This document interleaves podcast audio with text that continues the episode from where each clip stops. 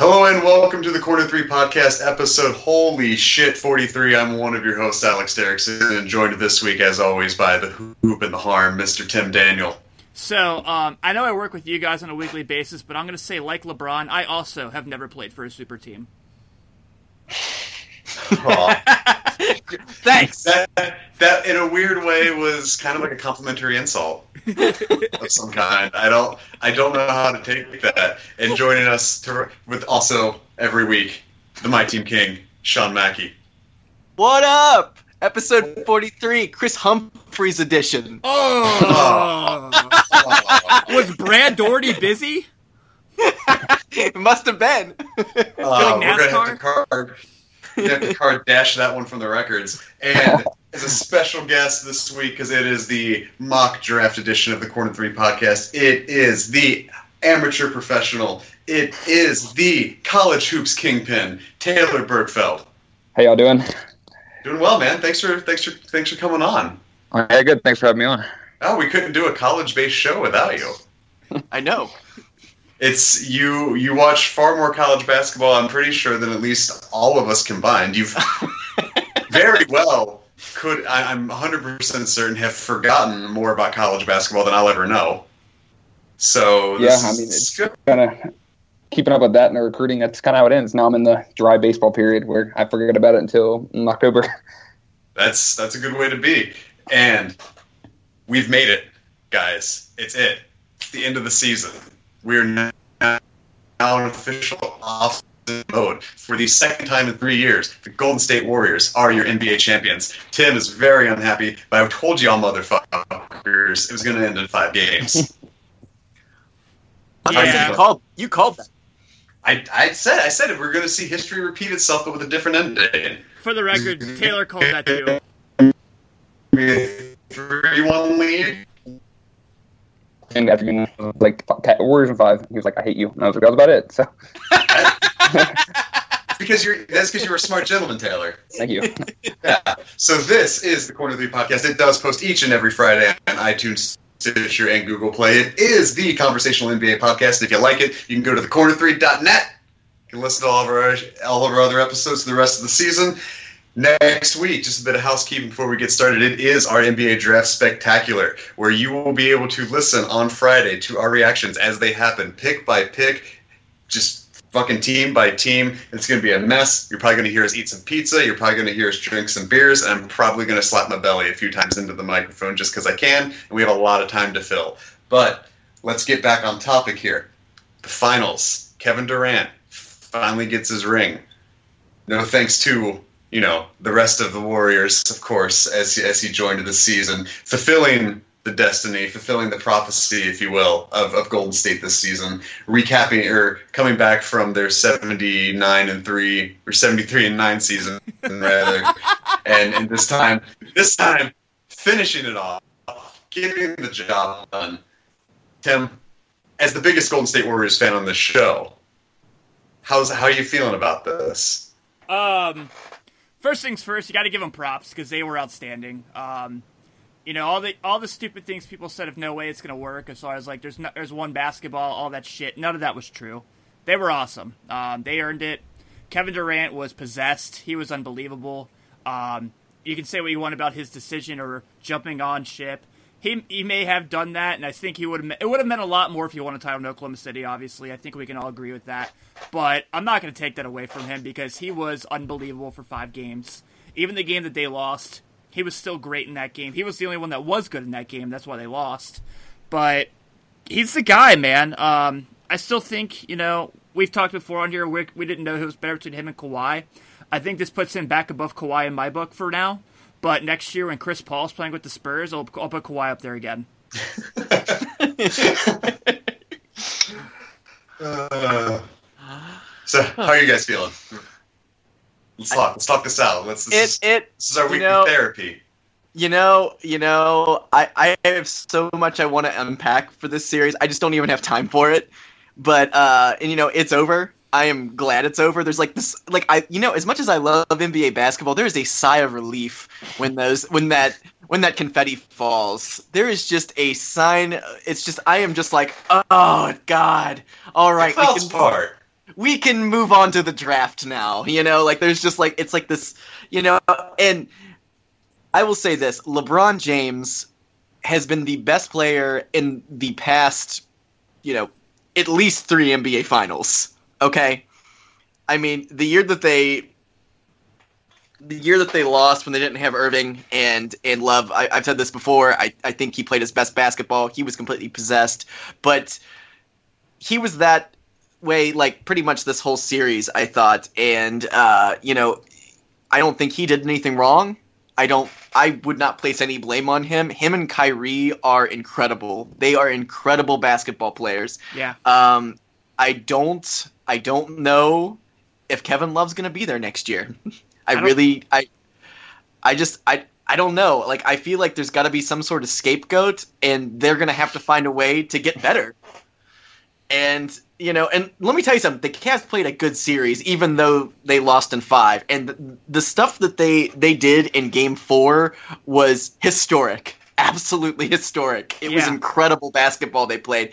I've that was a team at their full p- peak potential.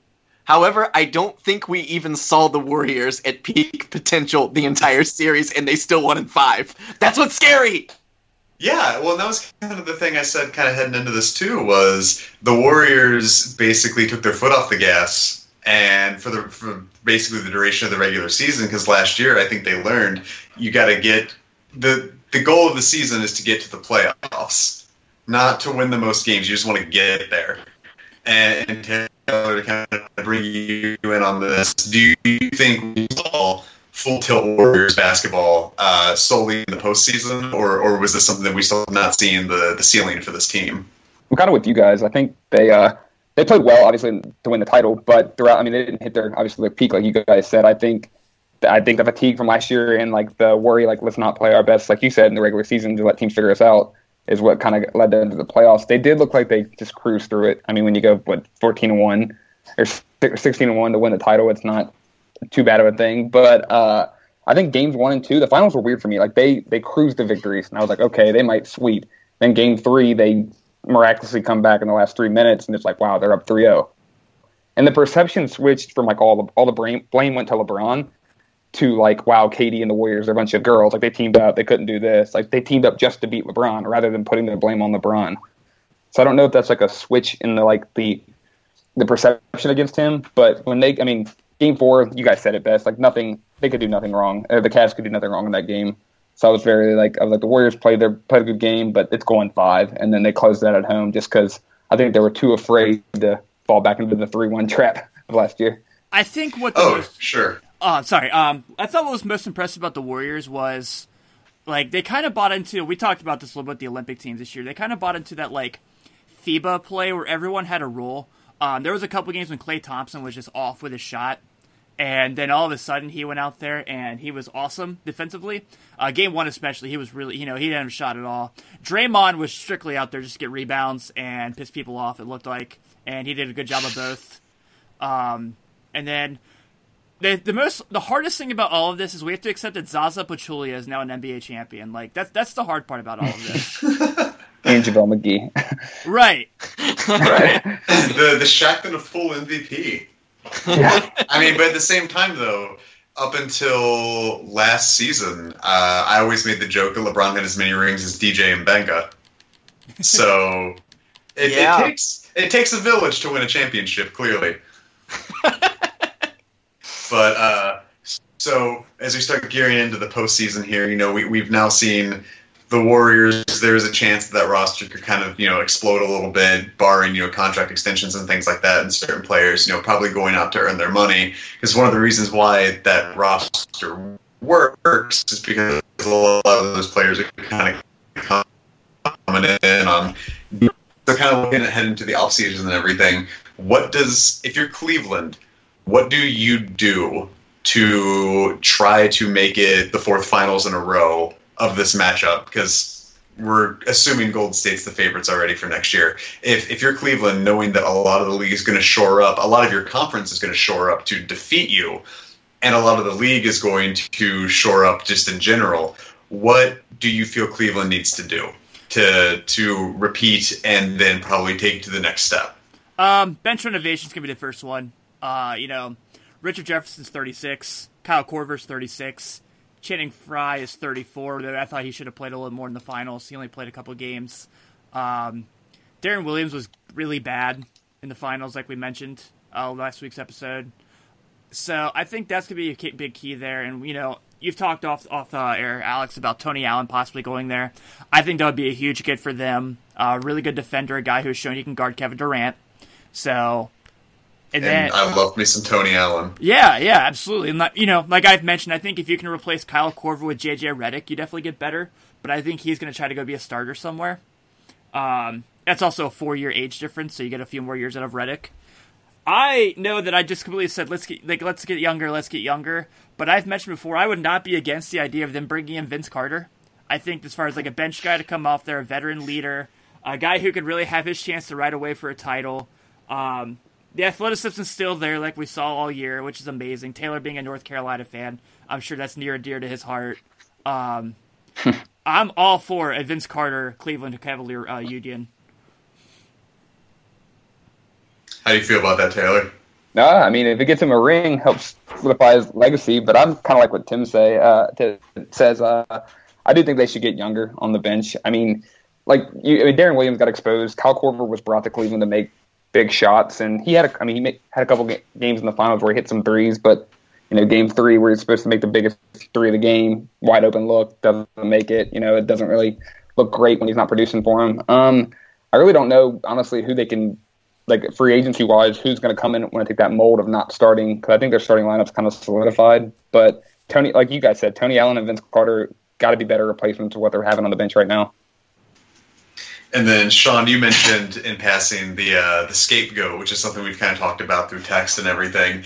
And obviously, the the hot button, you know, scapegoat for this is to put everything on LeBron. And regardless of his statistical, you know, basic basically statistical anomaly of a performance, uh, for this finals and everything. You mentioned Lo- the the the blame should kind of fall on Kevin Love being outperformed, you know, game in and game out, aside from maybe one or two games here and there. Who, if and this is a question for all you guys, so just chime in. However, who would you you know dump Love for, and who do you think should fill that gap? Jimmy Butler.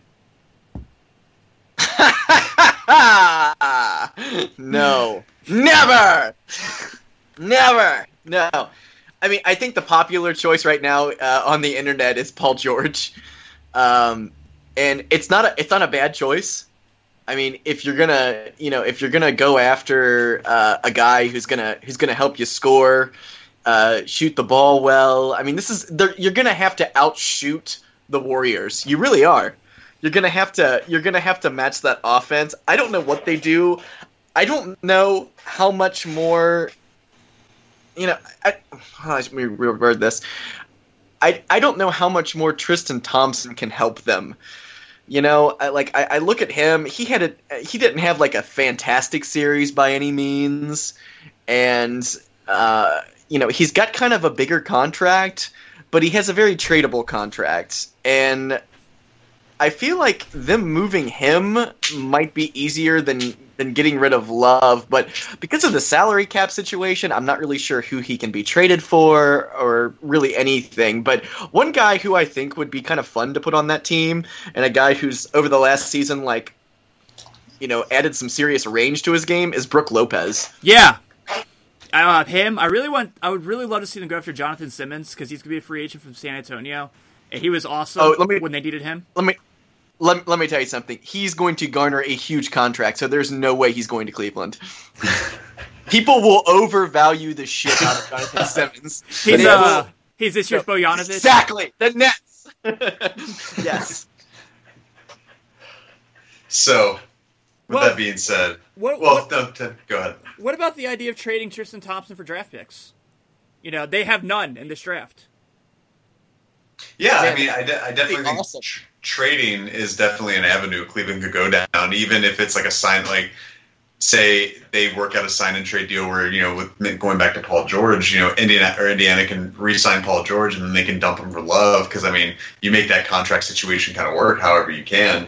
But it's just for me, I, I don't know if there is a team in the East with a starting five or even a comparable bench that you could you know mishmash or mix and match together that could possibly take down just the star power of Golden State.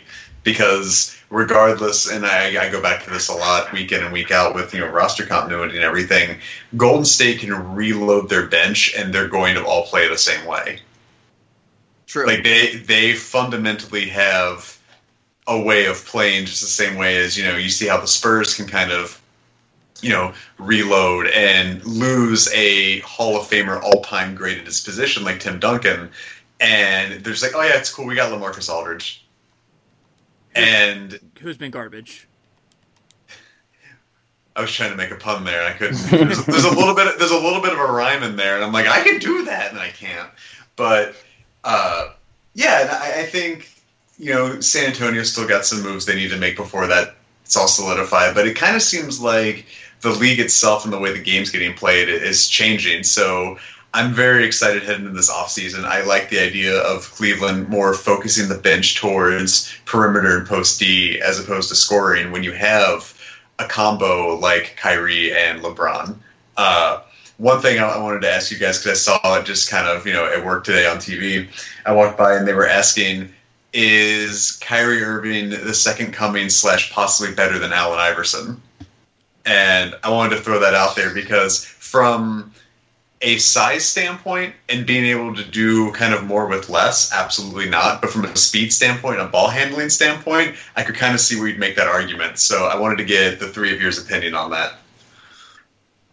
Taylor, you want to knock this one out first?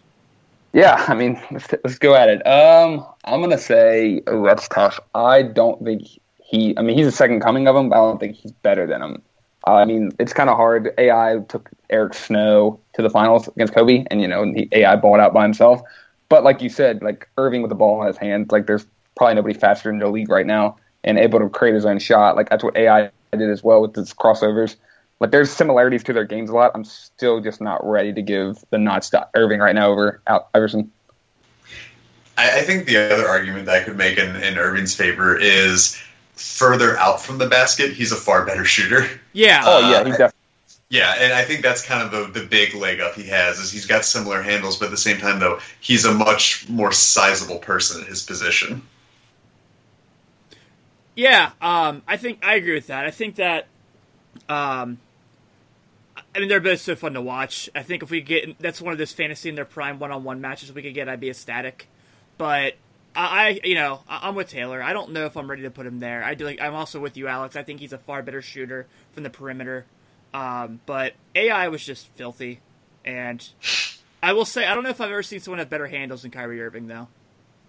But when you say Alex, when you say the better shooter, like I guess what runs through my mind is like defenders have to pick him up so much further from the basket which gives Irving a lot more space to create his own moves to get to the hole. When like Iverson, I'm not saying they sag off completely because he's an All-Star NBA point guard. He's going to knock down open shots, but you know when you're not sagging off a little bit, it makes it a little bit easier to deny the paint and force him on the perimeter a little bit more.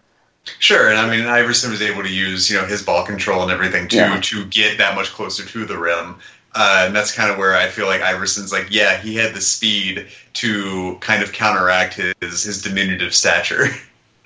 Whereas Irving has the height and the length and the ability to shoot. So yeah, creating that space is a lot different. Sean? No, there's never going to be another AI. Let's just go ahead and put that out there right now. Well, no, that movie tanked at the box office. Yeah. uh, that's actually a pretty great movie. Let's not. Let's not. I didn't say it was bad. I said let's, let's, let's not shit on that movie. That's a good commercially. One. Commercially, okay, commercially, it's terrible. All right. So, um, yeah, I, I think Kyrie. I'm gonna go ahead and say this. I think Kyrie Irving is the best scoring point guard in the NBA right now. Uh, it, not not the best shooting point guard, you know. And and and I will say that the the finishing around the rim that Kyrie has done over just the last few games was incredible. He was absolutely incredible. He is one of the best um, finishers I've ever seen in the NBA. Um, he's got the tools. I mean, he's not completely undersized like AI was. So I mean, he's he's got an advantage there over him. But I, am not going to put him with AI right now. I can't. But I, I think he's going to end up you know, if he, you know, barring any injuries or anything, I think he's going to be like an all-time great. I think so. I don't too. disagree there. He's he's far better than I thought he was going to be coming into the league. Oh yeah, Especially when he only played 11 games in college. Yeah, he Right. didn't even didn't even play the tournament. Like like him coming in, like I was just like, eh, I don't know how I feel about this guy because I've barely watched him even play. But you know, He was so close to being a Clipper, so close. Thank God he wasn't. So- right? That that whole thing would be different. The whole landscape would be changed. Speaking of changing landscapes, Clippers and AIs, we went through the scientific approach of plugging our four names into a computer to generate our makeshift draft lottery. Yeah! Which, ironically, is the same order of our first four picks from our fantasy basketball draft, if I'm not mistaken. Are you sure you didn't just refresh the page? You didn't I, just save I it as favorites? promise. I promise. All right, so this is the Corner Three mock draft spectacular. The week before the draft spectacular, where, like I said, it's going to be nuts. I Can't wait, and we're going to have a lot of time to fill. It's going to be spectacular. the order, the the way this is going to work is the order of the selection based off our scientific approach of plugging our names into a computer and pressing go is it's going to go Sean, Taylor, Tim, and then myself. We'll go team by team, pick by pick. Uh, once that player is selected, they are off the board. So if Sean wants Lonzo Ball and Taylor gets to him first, Sean can't draft Lonzo Ball. Who wants to draft Lonzo Ball though? Let's be honest. Does anyone does anyone want that want that burden? Want that baggage? I'm just trying to you know get him to fall to me so I can stuff him somewhere. But so as we start picking for the Boston Celtics via the glorious Paul Pierce Kevin Garnett trade done with the Brooklyn Knicks, the swindle of the century, if you will, picking for Boston is Sean Mackey. this is so tough. Gosh. Ugh. Ugh. Ugh. All right, I'm gonna go with Markelle Fultz. oh, man. Uh, you thought so long for that. I know, I you know. made was- so many sex noises and then made I that did. That's what it was. I was really just getting revved up about it because I was so excited. um, false Um, mance, they say. Celtics are going to pick him. Celtics are going to pick him, barring a trade. We're not going to discuss trades today, obviously, but uh, they're going to they're going to take him. Uh, I you know I I'm I'm still a little skeptical how he fits in with Isaiah Thomas, but he's the best player on the board. Bam! They got themselves a new shooting guard who's going to somehow play point guard at the same time. Do you guys think the uh, I had to ask? Do you guys think Celtics are in a bad situation having to re-sign Thomas because they literally Yep. have to? Because like, and I but I would like I think he's a declining point guard. I know we're like in the draft talk, but like he said how he's gonna play. Ooh. I declining. I would not you heard give first. I would not give a five nine guard forty million dollars. That's It, it definitely it definitely handcuffs them. Yeah. Yeah. Uh, I, I think yeah they're going into this handcuffed, but at the same time though I don't think there's a more shrewd GM than Danny Ainge. True. Uh, if there's if there's anyone that can just make shit good, or as they say, chicken shit into chicken salad, I believe is is the old adage. Uh, it's him. I I don't know. I mean, I could see him turning this pick into something completely spectacular, whether it's moving Isaiah Thomas for Fultz, or as I keep wanting them to do, is uh, just completely bend LA over the barrel and draft Lonzo Ball, and then be like, "Cool, yeah, we'll trade him for you for the number two pick and some of your other players." That'd be Uh, awesome. That that is what I want to have happen more so than anything. Uh, but moving in into the Lakers, Taylor, who do you think I, LA is uh, going to pick? as much as I think about it, I mean, I would like like I'm a Lakers fan. I would like De'Aaron Fox to be a Laker, but I think that's just my window around Lonzo Ball being with his dad and how much how much we're going to see him on first take and undisputed. And after every game the Lakers lose, they're going to talk about Lonzo, not the team and the direction they're going in under Coach Walton. But I mean, I think the Lakers you got to take Lonzo Ball, and that's who I would take. But I think he's a far better shooter than De'Aaron. Which obviously, I mean, even though De'Aaron balled out in the tournament, I still think um, Lonzo is going to be able to, you know, help the offense with Ingram and Randle and Jordan Clarkson. I do think if they uh, draft Lonzo, that means the D'Angelo uh, Russell era is kind of over in LA. I don't think they both can play together, but I don't know if that means trading.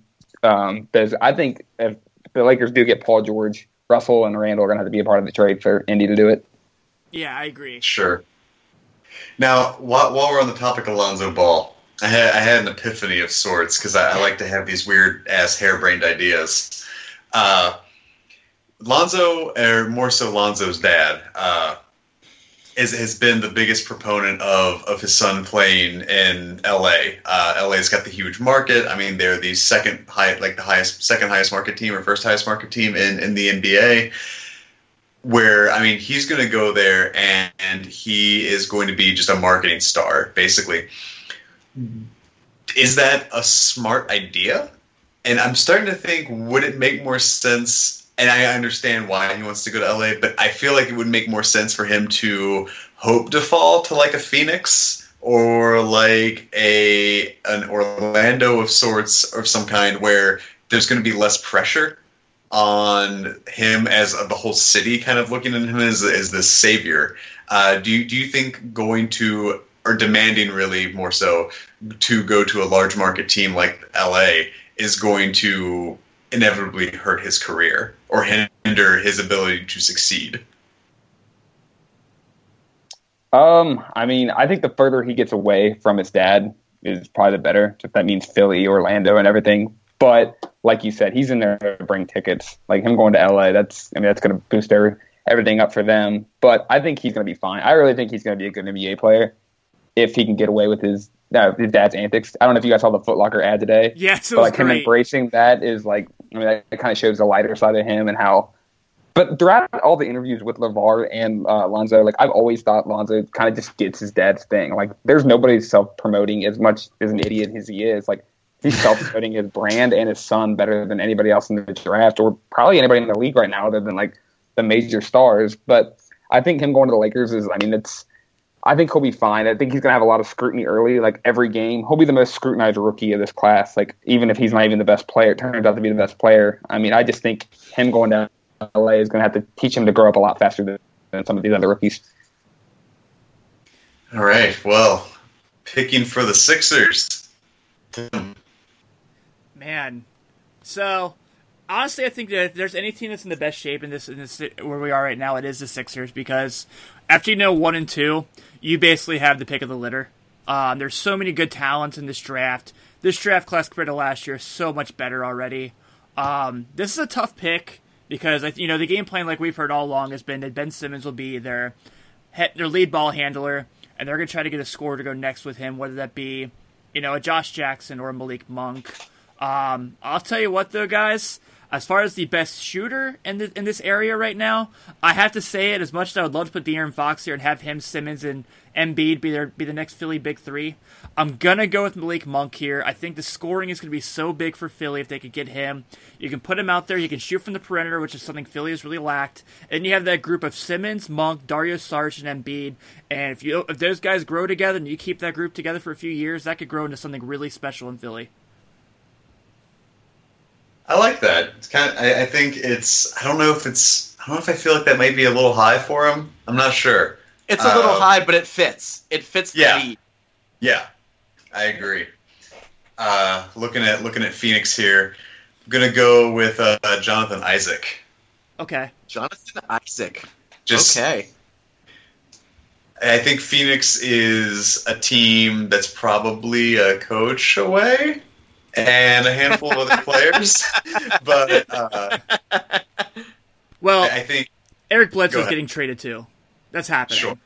Yeah, that's gonna happen. I uh, I think in the in the long run though, uh, I know like Josh Jackson's there. You've got like you know Jayson Tatum's the name that gets tossed around. De'Aaron Fox gets tossed around, but there's a lot of you know I think there's a lot of steps like like Tim said.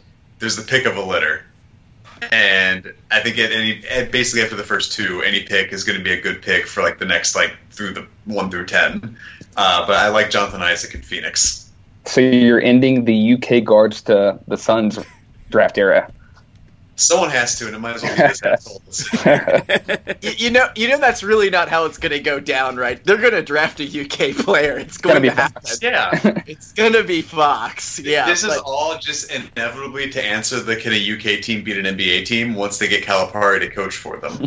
but don't, don't but don't you just just a quick quick one don't you think that that John you know potentially drafting Jonathan Isaac might might hurt Marquese Chriss who had had an okay first season yeah, but I mean Isaac, he's six ten. He can run the three or the four, so I think you can kind of compliment everybody. And I just, I'm I mean they, just- they, have, they have no identity anyway so Right. right. they Their don't. identity is And- Devin Booker goes shoot 70 points.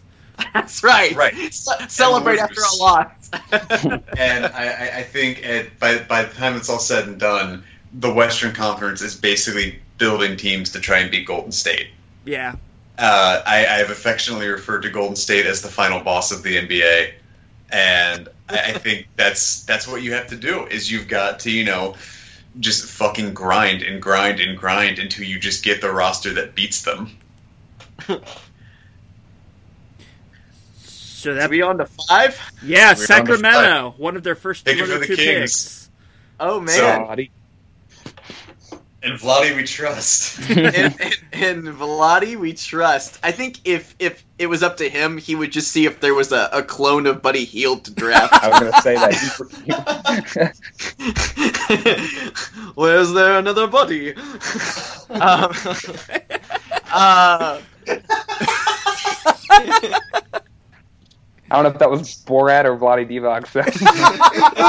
I don't know if that was perfect or racist. all right. So enough with the jokes. Um, uh, We're Sacra- drafting for the Kings. ah, my favorite team. Okay, um, since uh, since Rudy Gay's leaving, and uh, I'm doing, I would have probably done this had I had the second, third, or fourth pick in this draft. Uh, I'm gonna go with Josh Jackson, who I think is actually the second best player in the draft, and I think he's probably the most. You know, besides Fultz, probably the most gifted scorer. He's got range. Uh, I don't know if he helps this team at all because they're in also in a bit of an identity crisis when Buddy Hield's your dude, and I don't know if Buddy Hield's really your dude, but um, yeah, that's what I'm gonna go with. I don't know who's gonna be playing point guard there next year. You know, it's uh, they're a complete mess. I think they should just move back to Cincinnati and become the Royals again, and have someone else run the team. I agree. Yeah, Like the- me. I'd I'd be okay with that as a Yeah. as a, as a Cincinnatian and as a series of yeah. I, I could go with that. It's a shame that the city just doesn't give a shit. I, I, mean, know, and Where are they going Sacramento does, and they have a shitty team. Like Yeah, I feel bad. They have such great fans, and, and and and I went off about this like a bunch this season. I don't know what they're doing. I don't know what they're doing at all. Yeah. And I mean, I'm just going to kind of tangentially go back just because I, I want to talk shit about Cincinnati for a second. Uh, if you ever want a sign as to why Cincinnati doesn't deserve a basketball team, is I walked by U.S. Bank Arena where a prospective professional basketball team would play, and I found a dead bird missing its head. I was there. I saw it. Yeah, yeah. So I think we're a ways off from from from deserving a basketball team if we can't even keep fucking beheaded ornithological creatures away from the arena. But So on that note, Orlando. Yes, Magic. All right. Well, if, birds. since I am exactly since I'm drafting for the Magic, if the draft plays out like we had it, I think the steal of draft would be De'Aaron Fox going to the Magic at six, just because Elfrid Payton experience is not really working out. Um, even though they, he didn't have a lot to work with down there, I think De'Aaron Fox fits everything they need in the point guard. Um, I think teams in the East are just building for when LeBron and the Cavs stop their reign, uh, their run, and the Warriors. So Atlanta is a team who's way off of any future success. So I think drafting De'Aaron Fox, a guy who's getting better throughout the season, once he learns to shoot the ball um, on the outside, he'll be a lot it'll be a lot tougher to stop. But he's one of the quickest guards in the country, so I think he can come in and fill the Magic's need for a, a better point guard and, and relieve uh, Payton for some of the roles he has. Yeah. I, I definitely think it's time for Orlando to kind of say, "Hey, everything we've been doing isn't working." Yeah, yeah. Well, agree. well, Rob Rob Hennigan is gone. So, so, so step one. Step Right. one. That was the first step. He was he was he was legitimately the worst GM in basketball. Oh yeah, Step two. Step two is erasing the whiteboard. Oh man, I I'm so happy I get to be tip I get to be Thibs here. Um, I thought you would be. I'm excited for you. Yeah. Yeah. So, so if you listen to when Taylor and I did our first college basketball preview show this year, we raved about this guy to the moon and back and how good he was going to be, and he was awesome for Sean Miller in Arizona. So putting him with Karl-Anthony Towns and Anthony, and uh, Andrew Wiggins just solidifies a great, great front court. So I'm going to take Lauri Markkanen in here. I think as far as the he kind of fits the mold. Not as good, so no one take it this way. He fits the mold of a Kristaps Porzingis as stretching and shooting. Seven feet tall, plays good defense. Um, I am worried that he at some point he'll have foot problems, but I think he could definitely be a double double guy in the NBA. I like it. I was I was I was excited to see where you were going to go as a, as a Thibs fan. Uh, now, I get the the just the fucking pleasure of picking for the New York Knicks. uh, I have two people in mind, uh, keeping in mind that they are totally hamstrung by Carmelo Anthony's contract. Uh, by the fact that for the first time in his career, Derrick Rose is a free agent, and I hope to God New York is not interested in him, uh, and that he goes elsewhere because it's that's hundred percent okay. Uh, I really want Dennis Smith in New York. Yeah. yes, yes. Uh, Oh, yes. I think I think he will thrive there. I think he's a good. He's actually a player that is a good complement for Carmelo. Uh, worst case scenario, you get a Zach Collins from Gonzaga out of that to kind of replace Joakim Noah. But I really think if he is there at the eight spot, I don't know if you're New York how you pass on Dennis Smith. The uh, the crazy thing for me is like if you look at the point guards. I mean, we've we drafted four point guards already. I mean, Lonzo, Markelle Fultz, De'Aaron Fox, and Dennis Smith Jr. Any of the previous five five or six drafts, Dennis Smith's a top five pick, like a lock. Like he's considered the fourth Right. best point guard in this class, like which is ridiculous. I know he played at NC State and like they didn't make the tournament, didn't have a really great year, but this kid's a stud. Like I, I've always liked him in high school, and I I knew he. I mean, I'm not surprised he's a top ten pick, and I think he'd be great in New York too, like you said. I think he Nice. really he did a lot for his stock at the end of the regular season, and especially like the, the two or three games they played in the ACC tourney. He was really good, and that was a huge thing for them. And he shot up from workouts too. Mm-hmm. So Sean picking for the for the Mavericks, This is, this is another team that's like in the middle of an identity crisis and preparing uh, for life after Dirk. Yeah, preparing for life after Dirk. Um, I'm gonna go with Luke Kennard out of Duke. Um, You mean Duke You know, Kennard? Duke Kennard. yeah, I'm gonna go with him. Uh, he scored well last year, 19.5 points a game, five rebounds a game. Um, you know, Wesley Matthews had an okay season last year. He wasn't great. Um, you know, anything could happen. This guy could come off the bench, or you know, eventually he could start if you know Matthews gets hurt again. You know, I, I, you know, I think they need another shooter. All right. And then So, uh, the Kings, as much as I think they need a point guard, and I want to take the Frank uh, whatever you say his last name, from France, I'm going to go to a guy who's fell probably way further than he will on the actual draft night, being Jayson Tatum. Um, I mean, like you said, we really don't know the Kings starting lineup. They're going to have, we don't know who at point, but Buddy Hield and Tyreke Evans can, and Tatum can play the three or four like he did in college. And I think he's, I think he's really smooth. I don't think he was showcased enough at Duke. I mean, they had such a talented roster that he wasn't getting as many shots as probably he would have liked. But the, I mean, I, he's one of the, he's a good scorer. Keeps the ball above his head, kind of like Kevin Durant. He's going to be hard to block. Um, good in transition. I think he's one of those teams like you give him a couple years, get it, get a little bit stronger, put more weight on him. He's going to be like a Brandon Ingram type, where he's going to get a lot better throughout the years. I, I I love that pick. I, I think that Tatum's an outstanding ball player, and I think that uh, you know that was the group of everyone thought Harry Giles and him were going to be so outstanding together, and obviously Harry Giles battled injuries, and he really stepped up in that role and did a great job. So me at eleven with the Charlotte Hornets, Kemba Walker needs a running mate. Um, he needs someone that can really help him out and take some pressure off of him. I don't think there's a guy that's really helped his stock more post post uh, college season than Donovan Mitchell out of Louisville.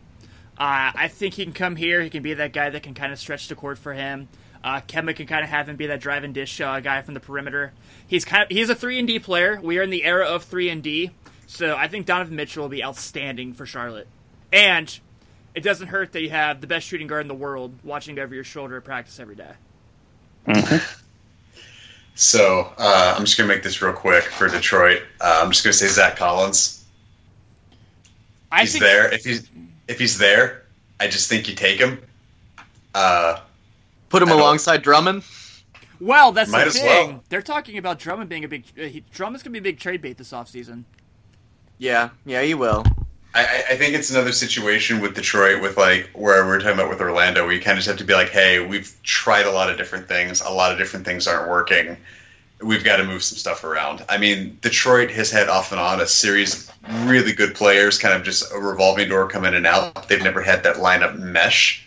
Uh, and they, they are far removed from their early 2000s glory days. So I, I think you get a dude like Zach Collins who can kind of bang down low, who you know is that is a good size guy at, at you know 6'11", 230. Uh, if he's available, I say you take him and you just start working back from the ground up. I agree. So that puts Sean with Shot on the clock for the Nuggets. Ba- The ba- ba. Denver Nuggets. All right, interesting team. We had Jok- Jokic had a fantastic season. He's a total stud, unicorn, if you will. Um, I'm gonna go Southern ahead. unicorn. Yeah, I'm gonna go ahead and uh, I'm gonna put a uh, a more traditional power forward next. I'm gonna put John Collins next to him out of Oh. Wake Forest. Yeah, this guy averaged almost a double double this year. Uh, he's got great size. Has almost seven. He has a seven foot wingspan. He's uh, I, I think he might be the kind of guy to take Kenneth Faried's place. The guy who's gonna maybe get some grit and grind rebounds. Uh, it's gonna help Jokic spread the floor. You need a guy that's like John Collins isn't a three point shooter, so somebody who's gonna do some some you know you know nitty gritty work down low, and I, I think they could use him. Are, we all just dodging Frank Ntilikina just so we don't have to do what I just did? Yeah, no, no, it's it's not even that. I mean, I mean he's he's a he's a project. I mean, he averaged five points a game in the French league, so it's like. I can't. I'm sorry. I just can't get excited by this guy at all. I've never, I've never even heard of him until just now. Oh Jesus! All right, Taylor for the Heat. That's, that's Well, a- I was gonna pick, I was gonna pick John Collins, um, kind of replace the Chris Bosh role um, as a stretch four guy who's really physical, but um, he's obviously no longer there. Uh, uh, I think kind of torn on this. Um, I see the need for a small forward because Justise Winslow isn't really panning out kind of as well as they'd liked him to be. But I'm kind of taking a stretch here. I'm going to take Justin Patton from Creighton. I think he's um, he's seven feet tall. He can play along along Whiteside. He's a good pick and pop guy from the free throw line in. He can shoot really. He's really physical on the rebounding and a good defender. Um, I, I think he can paired alongside with Whiteside can help free a little space for Dion Waiters and Dragic if he turns back there next year. Um, I think he'd be a good pick for them. I- yeah, I like that pick a lot. Yeah. That puts me at the Tim. Portland Trailblazers at 15. So I think what we really saw with the Blazers this year was um, no disrespect in any way to CJ McCollum and Damian Lillard, but other than that, that team sucked. Um, getting Nurkic was big for them, and I really like that a lot. But I think here they're going to go for some more athletic, lengthy guys that can really make some things happen for them and really help on that perimeter defense. Like we said, if this is all about beating the Warriors, so I think they're going to go with um, OG Anunoby from Indiana. He's got a 72 inch wingspan. His player efficiency rating last year was 24.1. He's 19. He's 6'8. He can play the three or the four. Uh, and I think him, Lillard, and McCollum could be a really, really good, really good uh, one, two, three uh, group. I think the only reason he, his stock is kind of as low as it is is that ACL injury. I think teams are kind of wary of, uh, you know, how, how he's going to come back from that. Yeah. But I, um, I mean, I'm with you. He's he's a guy who can defend anybody on the court, and he's, I mean, he's one of the best. He's one of the best athletes in college basketball last year. All right. Picking for the Bulls. Oh, oh, oh, You ready? Yep. oh no. Solely, solely for selfish reasons. So when I watch them, I can hear Stacey King come up with all the nicknames and all the exclamations and everything else for everything this man does. Bam. I, I knew you were gonna do it. I knew you were gonna do it. I Yeah. love it. I love I that love pick. I love that pick I like only it too. because it is younger and more athletic. Because I was Which scared. is why it's not going to happen. right. And and They're gonna say and Justin Jackson. and I'm gonna be furious. No offense, Taylor. Whoa, whoa. Bam. Whoa, Bam, Bam is is he was he was a workhorse last year. I loved his game, and he was he was incredible in the tournament. So I I love that pick. I, I want it to happen. Uh, we were joking before you got on and we started recording that regardless of who they pick, Garpax is going to say they were shocked that he was there. Yep. Always, always, every year for the past five seasons, Marquise especially Teague. what. Yeah. So, Sean, on the clock for the other Central Division team. We got three Central Division teams in a row. Yo, man, what's Well, going on with that? Let's, let's do the because the Central Division team is the weakest, strongest league or division in the NBA. Yeah. So, so I'm picking for the Bucks at 17, right? Yeah. Yes. Okay, well, that's another interesting squad. Uh, Greg Monroe sucks. So, um, He Why not? doesn't if he goes to San Antonio. I've proven this on NBA 2K. okay, all right. Well, besides your little fantasy you got going on, um, Coming from the I'm guy that gonna- plays my team so much. I know, I know. uh, I'm gonna, I'm gonna take a, I'm gonna take a shot here. This is a uh, a guy who's been hurt a lot, didn't play very well, but at the beginning, I think of, I want to say two seasons ago, he was the projected number one draft pick for this season. I'm gonna go with Harry Giles, um, out of Duke. Try him out at, uh, you know, maybe he helps them, maybe he doesn't. He adds some length, so uh, why not, right? Yeah. Sure. Just a Why worse not? version of Thon Maker. Like a hair job. Yeah. but at least you know how old Harry Giles is. Exactly. yes, exactly. I remember that came out on draft night, and everybody was like, "What the? Who? How is this guy?" And and and but Thon Maker wasn't terrible though. He wasn't as bad as every. I mean, he No. he, he got better throughout the season, and like I said, Greg Greg Monroe is not. He's not there to stay. So why not put another young guy in there? Uh, yeah, I don't, I don't hate it. I don't and even. that makes me at 18 with the Indiana Pacers. And Yes, um, with the rumors Paul George might be leaving, everything that kind of shifts towards a small forward or another perimeter player. But I really like TJ Leaf at this pick. I think Yeah. uh, Miles uh, Turner is a guy who commands a lot of attention in the paint. And Leaf's shown in throughout college that he can step out and hit a three as well as he can dribble the ball on drive. Um, I think he's another one of those to kind of I know they wanted to revamp the offense and make them a run and gun team, run and gun team, and I think TJ Leaf can help fix that. I mean, he's six ten, um, freshman from UCLA. He can shoot. Like I said, he's a good rebounder too. I think he can come in uh, um, alongside Turner and give him a better little bit defensive presence, along with be a little bit better uh, viable option on offense for him. yeah. No. I, I agree with that completely. and I definitely think with, with the Pacers kind of in flux right now too, it that's definitely a good starting point for them to kind of come back around. And then uh, me with Atlanta here, I think that uh, we obviously know they're going to try to shop Dwight because it did not work out. Um, but he is far from the only problem on that team. Dennis Schroeder, I, I don't have much confidence in. I've expressed that on this show before. But I'm going to ignore that for the moment because I think that if Jarrett Allen drops this far to the Hawks, like we have it right now, there is no way, shape, or form you can't take him here. Um, I think that he, I mean, he was the best player on Texas team last year. Shaka Smart really found great ways to use him to show what he can do. Uh, he's a really good rebounder, and I know, you know, when you look at these college numbers, his 13 and 8 uh, really are probably going to translate with more minutes to being a double double guy. And I think he could really help in bringing that Atlanta to that next spot, wherever the hell they're going to do, because they're that Eastern Conference always playoff team, right? And I think he's going to keep that tradition rolling. Uh, looking at Portland, uh, uh, truth be told, if we're in the interest of full disclosure here, I've pretty much exhausted my entire knowledge of this basketball season for college. Uh, so you and me both, brother. this is kind of a drawing a name out of a hat and looking at what teams I'm looking like what team I'm drafting for, and then what names are left on the NBA Draft.net draft board here, and trying to fill some holes.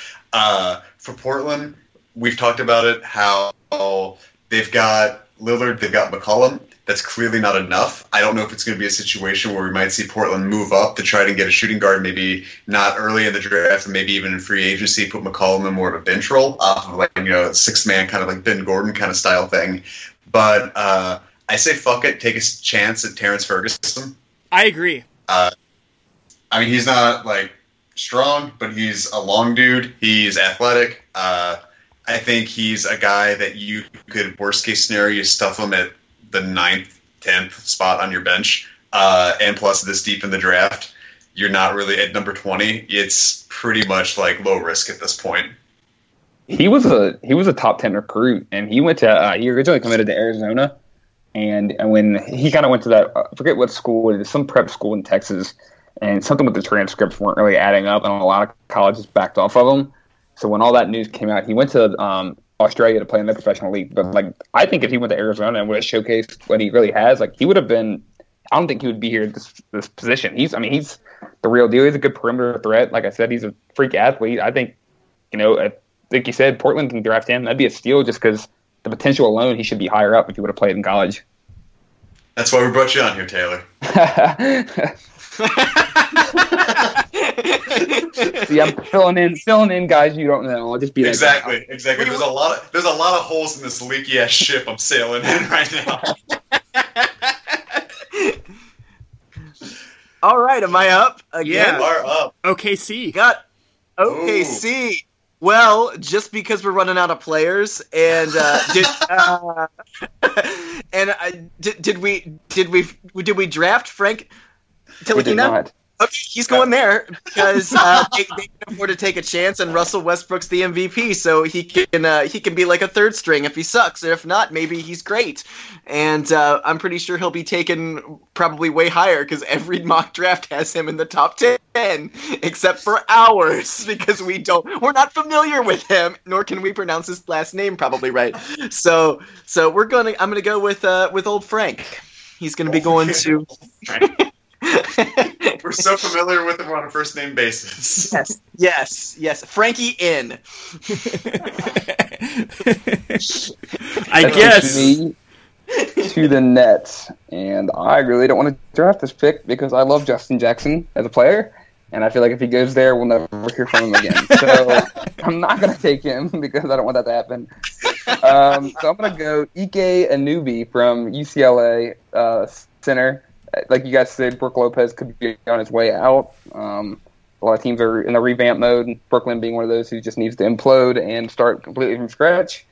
So why not take an 18 year old center who showed he's a great defensive player and try to work something out with the offensive end, get him to be a little bit better, and be Brook Lopez's replacement. Yeah, I, I agree with that. I Um, feel like anything Brooklyn will do is both good and awful. yeah, Yes. it is. It definitely is. So that brings me to the Toronto Raptors, who we know what they're always going to do. If it's not a top college scorer, it is a foreign big man. So, with that being said, I will go with Anzejs Pasecniks, uh, because he's he's old, and Toronto doesn't care about age. Um, he's 22, which is always a bad sign for a draft prospect. What's up, Denzel Valentine? Um, so, and I think that they don't know how much more they're going to get out of Valanciunas, so why not? I like that. I like I like just the thought process there of just the why not. Why not? Because that's pretty much after like pick 18 where I'm at with the draft, and I'm like, fuck it. uh, so looking at, at my precious Jazz here, uh, which by the way, I, I have a Utah Jazz debit card, and I, I bought a pizza, and the guy was like, "You from Utah?" I'm like, "No, I have no justification for this existence." You know, that, that's funny because during the Bulls three-peat, I used to walk around, you know, this neighborhood in a gigantic Utah Jazz starter coat. Why not? Because, yeah.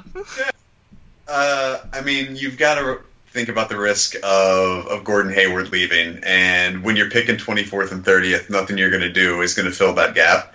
Uh, so I'm going to go basically best player available at the 2 3 spot, and that's Wesley Iwundu from Kansas State. Uh, he, on NBA NBADraft.net, they have him labeled as a Kent Bazemore kind of type, which doesn't do them any favors. But again, when you're this deep into the first round, uh, I think their biggest concern is securing Hayward long term than it is who they're drafting. Yeah, I agree. Sean. The Magic again. Uh, Magic again. Gosh, and this is another train wreck, man. I just like I feel like anything they do is going to be probably wrong. But uh, I'm just gonna go out on a limb because I my my uh, sea of of talent here has dwindled into uh, the obscure. So I'm gonna go with uh, Derrick White out of Colorado, senior. He is a point guard and uh, shooting guard combo who could, uh, you know, they need help. So we'll we'll just go with him. And his easy his name was really easy to pronounce. we are the Uh. shittiest mock draft. I'm going to go ahead and say this. We are strictly NBA guys. Thank you so much, Taylor, for being Killing here. Killing me. You just This is- a first team All American and Justin Jackson get drafted after a point guard in the whatever. Where, where, where's Colorado play? The Pac 12. I've never even heard of it. I've never heard of we, it. we were, we were saving him for you. exactly. Okay, what am I at? The 26th? The Portland Trailblazers. We're taking Justin Jackson from North Carolina. Uh, That's where this is a what good- you know, he can play alongside. there we go. Like Tim and you guys have said, um, Portland doesn't really have help other than Lillard and McCollum. Um, you know, they have Noah Vonleh, who kind of plays the three and the four, Evan Turner, but he's kind of digressing as lately. I think Jackson can honestly come in there and fill a spot for him. He's a good perimeter shooter. He can drive. Um, great defender. Kind of doesn't get mentioned a lot. Um, I think he can come in and play alongside Lillard and McCollum as the team kind of continues to build to beat the Warriors. Yeah. I swear to God, someone's going to listen to this and they're going to throw their radio out of their window. Just like, God damn it, Justin Jackson's not picked yet. he's not going to get a chance to hear that he lands. It's going to be a guy in Oregon, and he's going to just not even get a chance to hear of this great steal we've presented on a platter for them.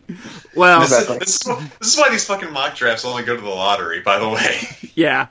As they should. So that brings me to Brooklyn again at 27. I didn't know they had two picks this year. Way to go, Brooklyn. They could have been lottery picks, but they're not. Uh, do you think if Brooklyn fans had to pick their favorite player, that would be like, hey, pick your favorite player? Like, we can't. We traded all of our picks. Dude, They all love Markelle Fultz. I was gonna say their best player this year for the most for like part of the season was Sean Kilpatrick. If that tells you anything about their team, It tells me too much. right? So with that being said, um, I'm gonna take DJ Wilson from Michigan here. Uh, power forward. They need to get a lot of things, but size is definitely on that list. And he's a guy that can shoot. Uh, he's athletic, um, and he fits Brooklyn's uh, stature of in a couple years he'll be playing six minutes a game. Or starting. Yeah, he'll be in the G Uh, League next year, I'm sure. Oh yeah, that's that's where I think a lot of these are headed. Uh, I mean, in our in our phantom zone here, where this draft happens, uh, the Lakers have gotten their man with Lonzo Ball, so I'm going Jonathan Motley out of Baylor. Uh, because like in in the Sean Mackey style of, of picking, why not? and uh, he's nine foot three standing reach and seven foot three and a half wingspan. That sounds like a dude that you take a chance on at the 28th pick in the draft. Sean. Well, see, Sean, I- Sean Spurs. Yeah, here's here's the thing about the Spurs. The Spurs always draft someone really well. They always get someone who who just slides right into their system. So I don't want to pick the wrong guy for him. You know, like I just like I I- I don't like that this is falling on me right now. But uh, I'm gonna go. Uh, I'm gonna go with a, a, a guy out of Utah, Kyle Kuzma, power That- forward out of Utah. 16.3 points a game, 9 rebounds. Man, they like rebounds in San Antonio. Almost as much as they love Tex Mex. oh, God. and that leaves me with the number what number thirty. Yeah. with the Utah Jazz. The final one. All right, I will go um, with on this coffin. Ivan Rabb from Cal. Last year could have been a lottery pick, um, but decided to come back for his sophomore year. And as often we see, sometimes that actually hurts players. I think he can come in and kind of fill the Derrick Favors role. I'm not saying anything was wrong with Favors, but Um, you get a guy who can kind of shoot from mid range, and he's a really good rebounder. He averaged 14 and 10 at um, Cal for a team that really wasn't the best. Um, I think he can come in and give the Jazz some quality minutes, and I mean, at this pick in the draft, it's kind of a good deal. And now for the second round. Let's go. Oh! Jesus God, no. Be- be- before we before we end this, I do want to discuss a rumor that came out today. A little a little draft rumor that was broke by a a Phoenix beat writer that Josh Jackson has a guarantee from one of the top three teams drafting. Not First this of one. I think it was the Lakers. But here's my thing: like you look at two years ago when Russell or when well, what's his name? Who went first in that draft? Uh, ben Simmons? No, not Ben Simmons. Uh, with yeah, D'Angelo. Yeah, that's right. Yeah, D'Angelo went one, and then Ben. Um, or No, ben that Simmons was- went one. Karl-Anthony Towns and D'Angelo. Yeah, God, I'm all mess. But everybody thought it was a lock in that it was Towns, then Okafor, and then Russell going to the 76ers. And I remember draft night, I was like, God, they're going to take Okafor, and I do not want him. And then all of a sudden they draft Angelo, and I was pumped. Like, I'm not saying it's above the Lakers to do something like that, but I mean, I I don't know. I mean, Josh Jackson kind of fits the mold better than Lonzo Ball for the Lakers, but is it a ticket Josh- sale? Is the media wanting Lonzo there? Josh Jackson seems like an immediate talent, though, like a guy who's going to come in and score points, and Yeah. you know, and he and the dude can shoot. Like he can shoot the lights Yeah. out. He can shoot NBA range. Like I, I don't know. Like I is I mean I know they have Brandon Ingram there. Okay, now he didn't quite pan out this last season in his rookie year, but Lakers were kind of a mess. But Yeah.